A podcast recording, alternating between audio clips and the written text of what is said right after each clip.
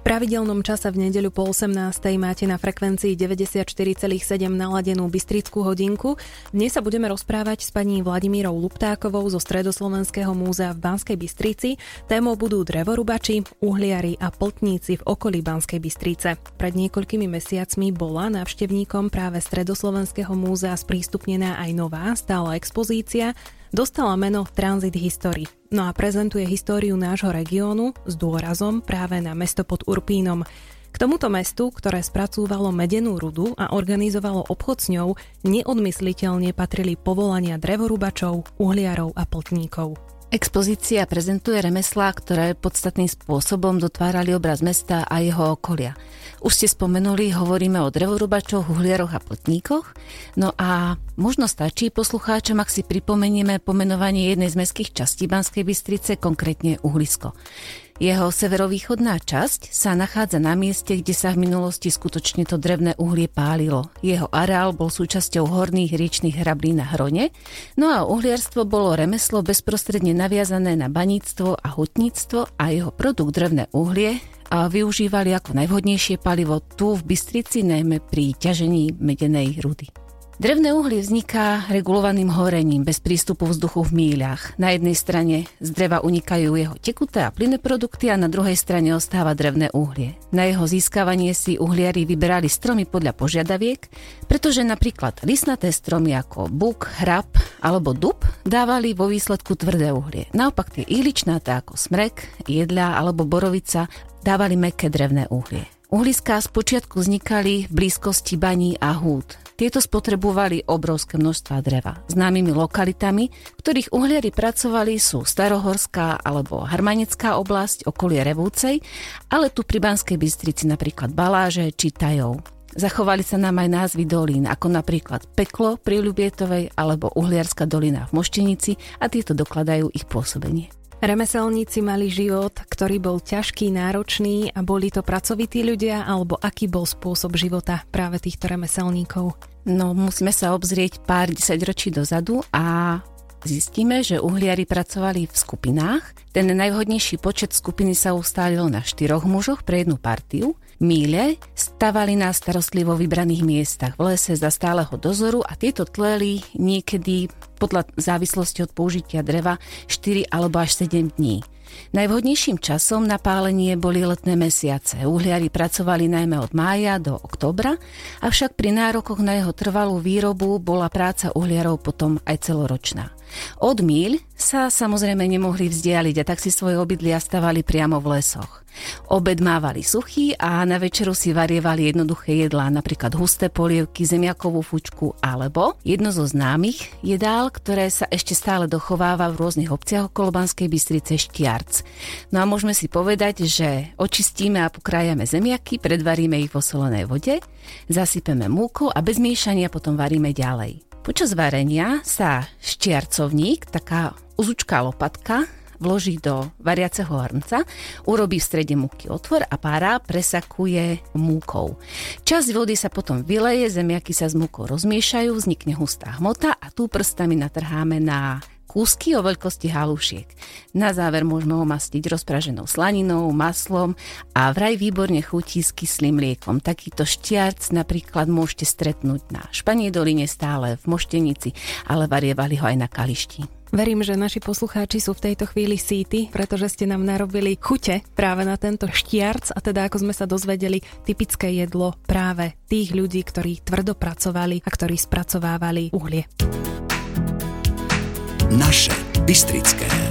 Po hudobnej pauze sme späť. V súčasnosti v dobe elektronických objednávok, kamionovej, vlakovej alebo aj leteckej dopravy sa tovar presúva na miesto dodania veľmi rýchlo, v minulosti však museli existovať aj iné spôsoby. Pokračuje opäť pani Vladimíra Luptáková zo Stredoslovenského múzea. Práve vyťaženie lesov a následný nedostatok dreva v banských a hutnických strediskách podporili rozvoj plotníctva a prepravu spomínaného drevného uhlia zabezpečovali furmáni. No pltníci dokázali prepraviť nielen tovar, ale aj samotná plť sa stala tovarom a myslím tým drevo, z ktorého bola poskladaná. Nielen Dunajec, alebo Orava, alebo Váh, ale aj Hron po dlhé stáročia bol pltnickou riekou a posledná plávačka ním prešla v roku 1942. No a pltie sa plavili po Hrone od jary až po jeseň. Napríklad spomeňme Lúčatín. V lokalite Bukovienka existovalo na pravom brehu Hrona veľké plotisko. Tu v Gelbách skladovali drevo, čiže hovoríme o celých kmeňoch stromov dopravených z bočných dolín, ktoré potom zbíjali do plotí. V Lúčatíne sa stavali dva typy plotí kozy a liptovky. Kozu zbíjali z desiatich alebo 15 kmeňov rôznej dĺžky a uložené boli v tvare prstov na ruke. Všetky boli samozrejme otočené hrubým koncom dozadu. No a liptovka sa potom viazala z rovnako dlhého dreva z 12 až 16 kmeňov. Vzadu boli upevnené veslá, alebo teda veslo na výšku pásu plotníka. No a lučatinci splavovali tieto liptovky do Radvane, kde si ich liptovci pripravili na dielkovú plavbu a prevážali toto drevo až na pílu do Jalnej a Žarnovice. Ja som si to tak predstavila, že by bolo možno aj veľmi pekné obnoviť takúto aspoň jednu poľť, aby sme si to vedeli predstaviť a dostali by sme sa do tej minulosti, do toho roku 1950 približne, ako ste spomínali. Bola rieka v minulosti nejak nejakým spôsobom aj regulovaná, aby bola tá plavba plotníkov čo najjednoduchšia? V prvom rade odpoviem na vašu prvú otázku. Takú ploť, aj kozu, aj liptovku nájdu naši návštevníci v Stredoslovenskom múzeu priamo v expozičnej miestnosti o ričných cestách. Nachádzajú sa tam dva modely pltí a je možné si ich poskladať, pozrieť si k tomu materiál, staré archívne fotografie. No a teraz späť k tej regulácii rieky a iste, lebo o rieku a jej brehy muselo byť postarané, museli byť čisté, veď lučatinci drevo do Bystrice nielen plotili, ale aj plavili. To znamená, že drevo spustili na vodu a po pritoku hrona museli dávať pozor na to, aby sa nikde nezastavilo. Horné riečné hrable na hrone patrili banskému eráru a boli vybudované v roku 1548 na ľavom ramene vtedy ešte neregulovaného horona. Dnes ich lokalizujeme do oblasti medzi Majerom a Bystricou, pod cestu do Mičinej, medzi Srnkovú ulicu a Podrybu. Pri dolnom predmestí Banskej Bystrice boli vybudované dolné hrable. No a tieto, horné aj dolné, slúžili na zachytávanie voľne plaveného dreva, využívaného pre potreby húd v meste. Drevo bolo plavené veľmi dômyselným systémom kanálov a smerované tak, aby ho bolo veľmi jednoduché vybrať a uložiť na skládkach. No, tie plavebné kanály potom predstavovali aj istú prekážku pre plete, ktoré pokračovali v preprave tovaru ďalej. Túto prekážku odstránili vytvorením širokého priepustu medzi dvoma ramenami rieky a tu vyberali aj poplatky od plotníkov. Napríklad Muránskému pánstvu bol tento prechod priepustom odopretý a tak vznikol aj ďalší samostatný plavebný kanál, ktorý sa nazýval Kohárka. No a horné hrable pre zaujímavosť boli úplne odstavené od svojho fungovania v roku 1913. My budeme po hudobnej pauze pokračovať, ešte stále počúvate rádiovú Bystrickú hodinku. Dnes dominuje téma drevorubači, uhliari a potníci v okolí Banskej Bystrice. BBFM. Po hudobnej pauze sme späť. Teraz ideme hovoriť o tom, že drevo bolo vzácnou surovinou, drevorúbačské remeslo dodnes nezaniklo a ako to teda s ním vyzerá práve v aktuálnej dobe, nám prezradí pani Vladimíra Luptáková zo Stredoslovenského múzea. Drevorúbačov stretávame v horách dodnes, buď teda ako samovýrobu alebo ako naozajstnú špecializáciu a prácu existuje už v inej forme ako v minulosti. Dané je to spôsobom ťažby, technickými možnosťami, nárokmi, ale aj terénom, v ktorom drevorubači pracujú. Prírodné zdroje z Volenskej kotliny okrem polnohospodárskej výroby podmienili aj rozvoj drevorubačstva. A o drevorubačoch tu v tomto priestore hovoríme zhruba už od 13. storočia. Najuniverzálnejším a najstarším pomocníkom pri stínaní stromov bola aj v súčasnosti jedne dvojručná sekera.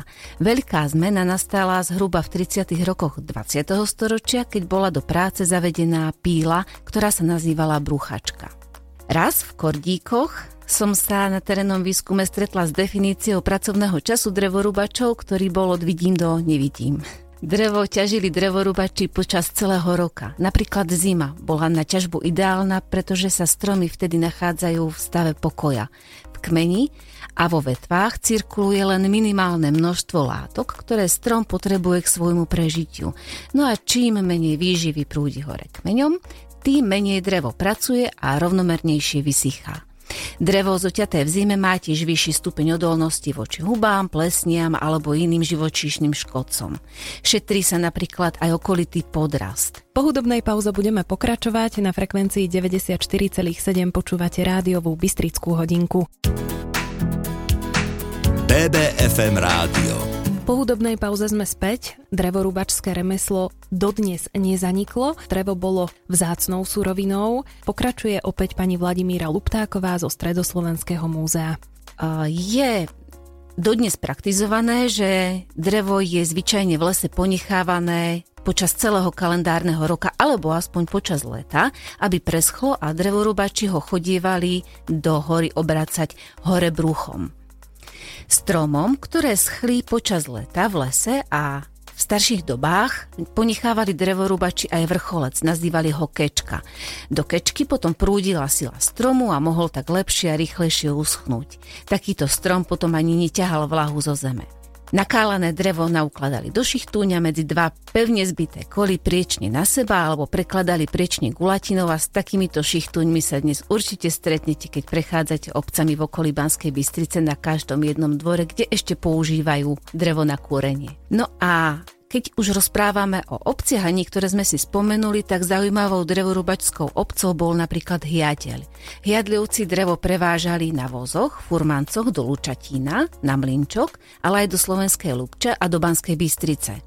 Na furmance drevo nakladali ručne alebo pomocou capínov.